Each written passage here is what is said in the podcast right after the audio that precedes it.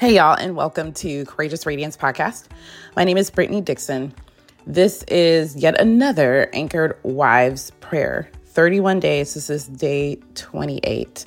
And then the podcast is going to go still for the remainder of September, possibly October. We'll wait and see what the Lord says. And I'm excited about it. I went still in the social media world. And honestly, even, I mean, I, I'm a mom, I'm a wife, I have a job. So there's some level that I can't just go away for three weeks, right? But I went away from anything extra. And I'm not saying this to get brownie points or a, a WANA badge. I'm saying this because I really want to encourage that we not just do the things of the Lord because someone else is doing it, or because it looks good, or it sounds good, or for me, trying what I had to get free from is I'm a recovering people pleaser, or and in, in, in addition, God pleaser. So not just doing things because, well, this is what I think Christians should do, or this is what I think a disciple should do, but doing the things that the Holy Spirit indwelling inside of you as a believer that Jesus is the Lord and Savior, your personal Lord and Savior, but big Lord and Savior of everybody, but that he is your friend. He's holding your hand. He's your friend, yet he's your king. He's like both and both. But I really wanted to encourage that. Um, I've had a lot of side conversations, and I was even catching up on like my social media messages, and I guess it really did look like I just kind of went off, and I legitimately did. I had a, a death of someone very, very close to me. And not that I have not experienced death. I'm an I C U nurse. That's what's so crazy. I have literally body bagged so many people over these almost two decades. I don't even know. I mean, especially during COVID, right? So I know death from uh exterior standpoint, but from the in, interior, from this is someone I personally know, it's different. But I will say that even the death I deal with at the bedside, I would always pray. Like when I'm in there doing the morgue care, putting them in the bag and everything, I would pray. And some of the things that I would say is like, Lord, I, I don't know if they knew you. And that really, to me, completely changed the game when I became an I C U nurse with death for me.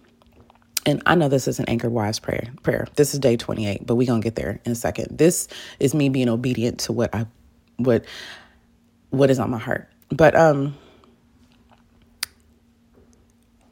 the the dealings of death really move you, and it gets you to think about the bigger things about life, how fragile it is, how the stuff that matters really don't matter.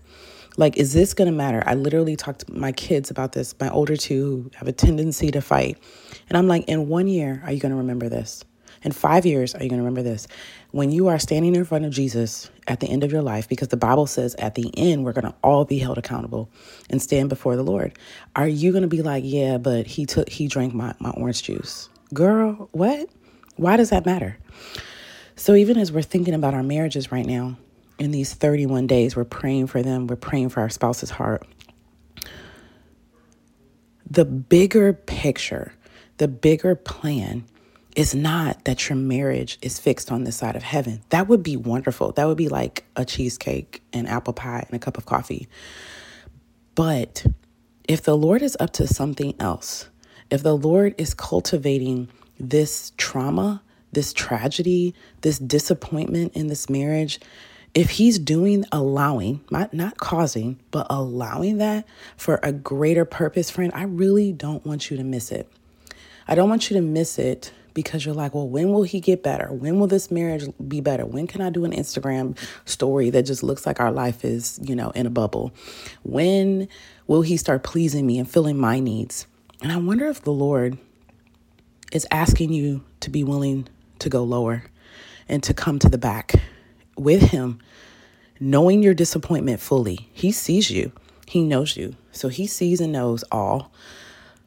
But he wants to be the filler of that, not your life, because that's when our marriages become idols all that we do can be can become idle. Good things. I I have to frequently resist my children becoming an idol. My children. So an idol is not just something bad. It's anything that we make bigger than God. So all that to say, if the Lord is telling you to pause, take a break, do it. Be obedient to whatever the Lord is telling you, friend, whatever he's telling you, because it's for your good.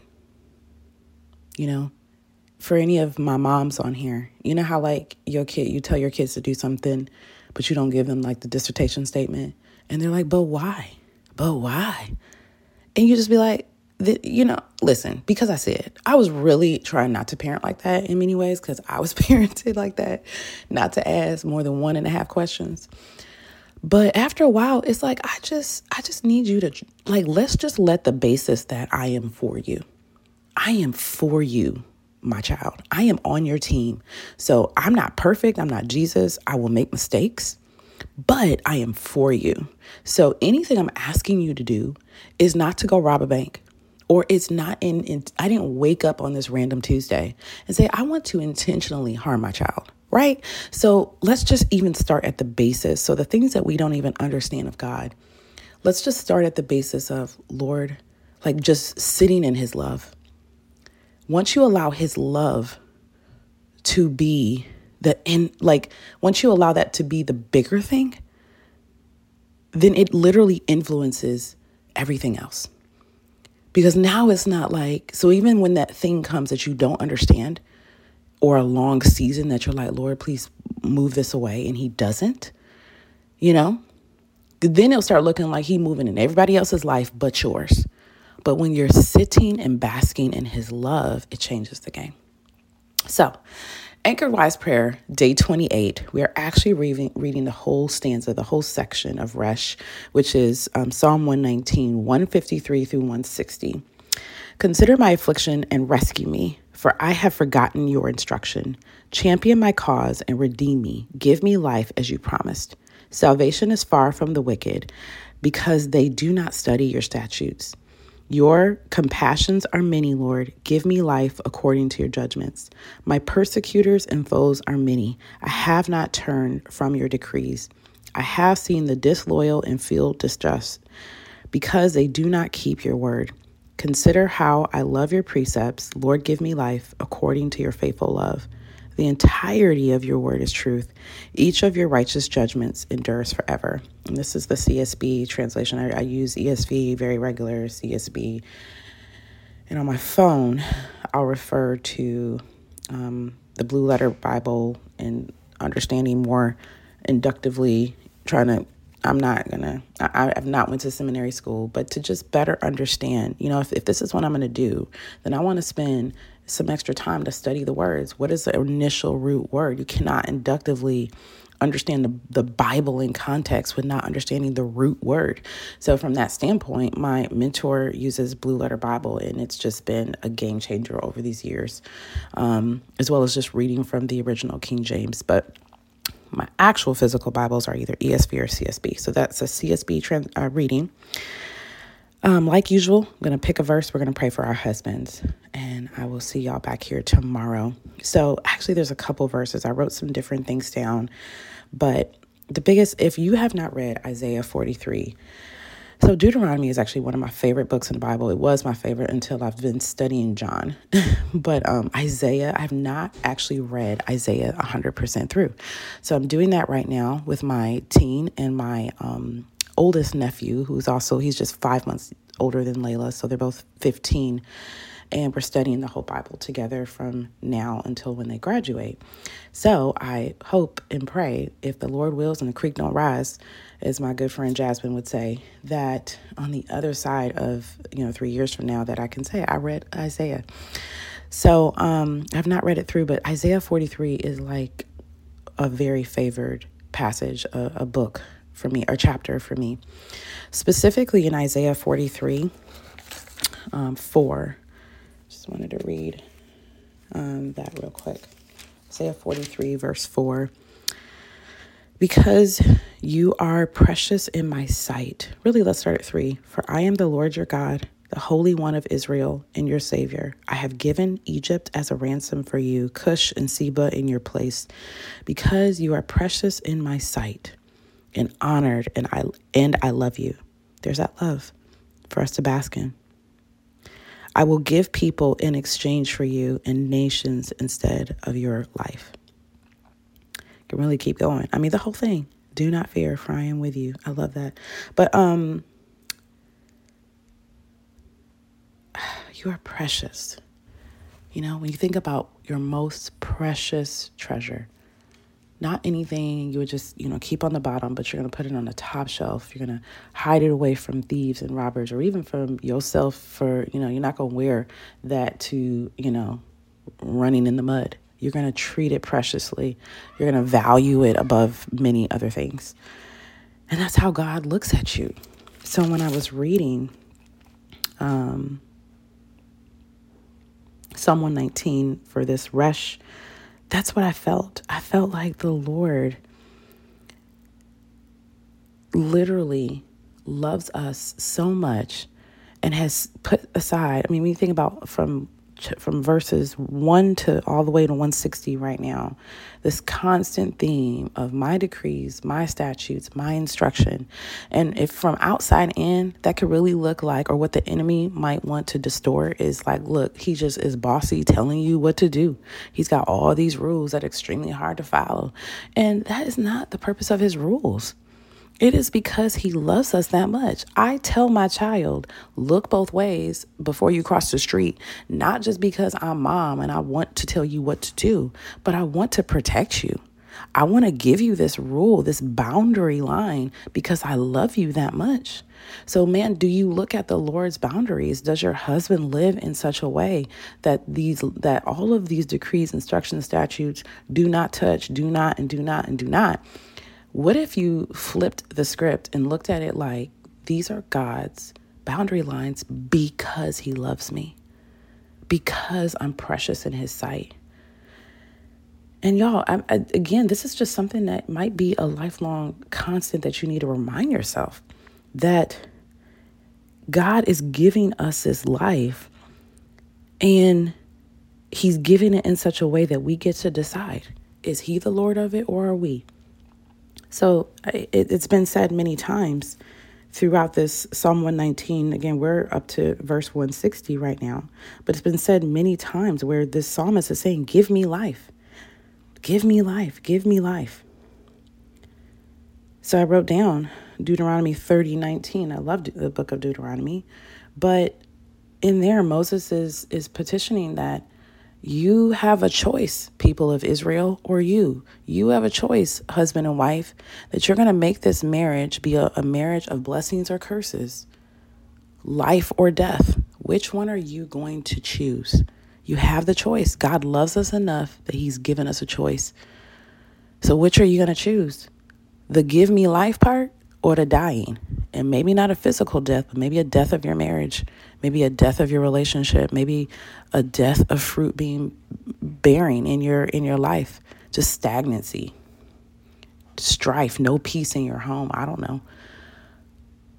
So I pray that our husbands are really obsessed about getting life from the correct source, because the enemy is so strategic. He's going to send us over to another well, and it's not a well of life. It's a well of death. It's a it's a well of self-sufficiency, self-reliance.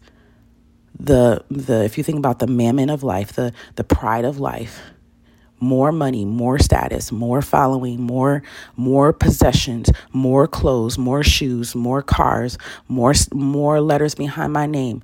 And y'all, I'm not saying that in in condemnation, but be careful of the motivations of your heart.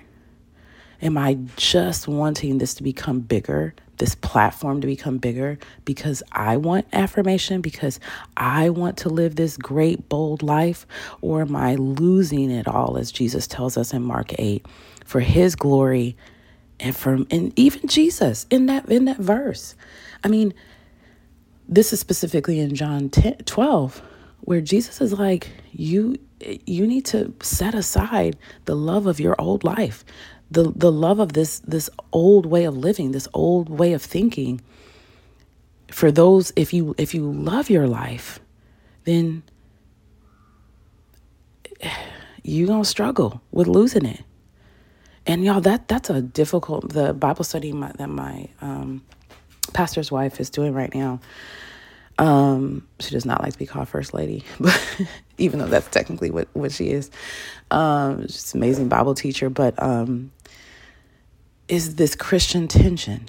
And it's such a necessary topic right now, because it's like you have one foot in, one foot out. Like, how do you do that and do it well? Jesus instructs us not to love our life, that but we're called to lose it. And by losing our life, we get our life back. We get more back, actually. We get abundance. So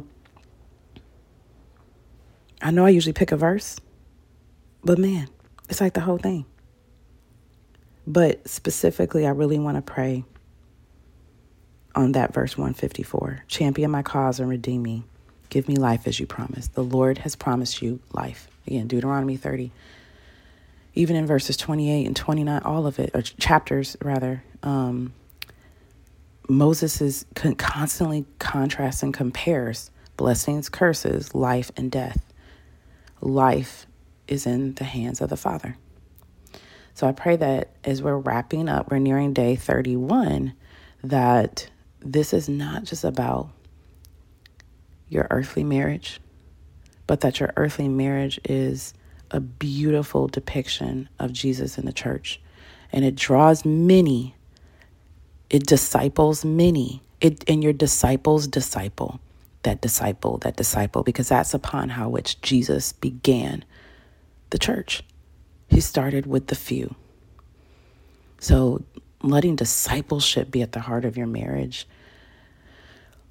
The love of God, allowing you to believe the best of others, starting with your spouse. Basking in God's love allows you to endure some difficulties in your marriage. So I want to pray that. Heavenly Father, Creator. Lord, we cannot even describe comprehensively fully how much you love us, how much you do champion us, even in the no's, even in the no's not yet or no, not ever. That's still a champion of our cause. Lord, allow us to see you even in those no's. Allow us to trust you even in these difficult corners and circumstances. God, please help us to see you not as just the giver of what we want, but that you love us enough, you care about us enough, you have allowances enough to draw us near to you. So, Father, I pray for our husbands, God, that they bask in your love, that they know you, and that they bask in you. And that they don't turn to the side to look into this thing or that thing, whether it's good or bad, but that they are fulfilled in you. That we, and their wives, are not even their cup filler, but that it's you, Lord. And we pray, Father God, that they live these lives in full surrender to you. That they're willing to lose their earthly life, metaphorically speaking, because they want to run after you, uncluttered. Lord, you are greater than anything we could ever try to pursue in of ourselves. Help us to remember that, God. Help us to keep you in first place where you belong. In Jesus' name, amen.